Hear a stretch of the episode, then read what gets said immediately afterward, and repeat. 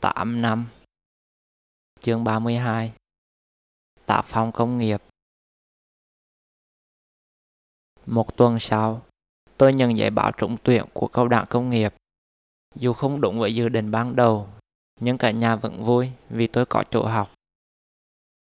Ngày đi làm thủ tục nhập học, tôi háo hức vì cuộc sống sinh viên tự do như trong phim sắp bắt đầu. Có thể sẽ có nhiều khó khăn phía trước, nhưng dù là khó khăn gì, chỉ cần tôi áp dụng mở chân lý đã đọc trên Facebook và trong sách là giải quyết được. Nhưng rồi, thực tế phũ phàng đấm tôi một cú sải hàm. Nội quy của trường bắt tôi phải mặc đồng phục để phù hợp với tác phong công nghiệp. Tôi mua số áo to nhất, nhưng khi mặc vô, cái áo bỏ sát người. Nhìn trong gương, mấy cái nút tội nghiệp ở ngực và bụng đang khổ sở căng mình giữa hai miếng vải. Tôi mà cựa quậy là chúng bay luôn. Tôi đem lên trường đổi lại. Chỉ bằng áo nói số của tôi là to nhất rồi. Muốn có áo riêng thì tôi phải tới chỗ máy bên bờ Bắc cho người ta lấy số đó. Chiều hôm ấy học thể dục xong, tôi đạp xe qua chỗ máy liền vì dự báo thời tiết là tối nay sẽ có bão vô Huế. Trời mưa to, gió đẩy chiếc xe ngã nghiêng. Cái áo mưa thổi phanh phạch kéo tôi ra sau. Tôi chồm người tới trước cổ đạp, nhưng bàn đạp cứng đơ.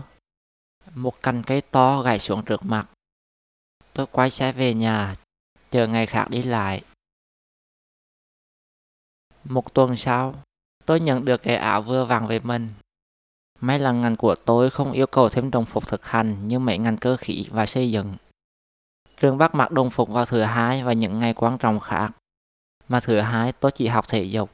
Những ngày còn lại tôi mặc áo thun. Nên ngày khai giảng là lần đầu tiên tôi mặc đồng phục tới trường. Sáng hôm ấy trời mưa.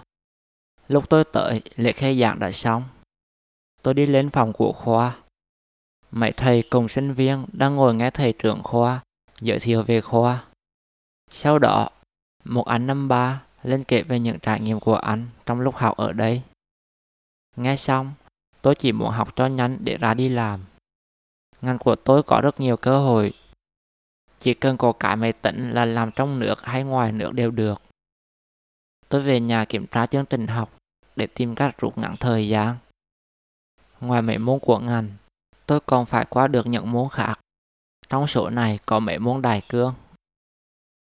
Lúc mới nghe đại cương, tôi cứ tưởng chỉ học những cái cơ bản.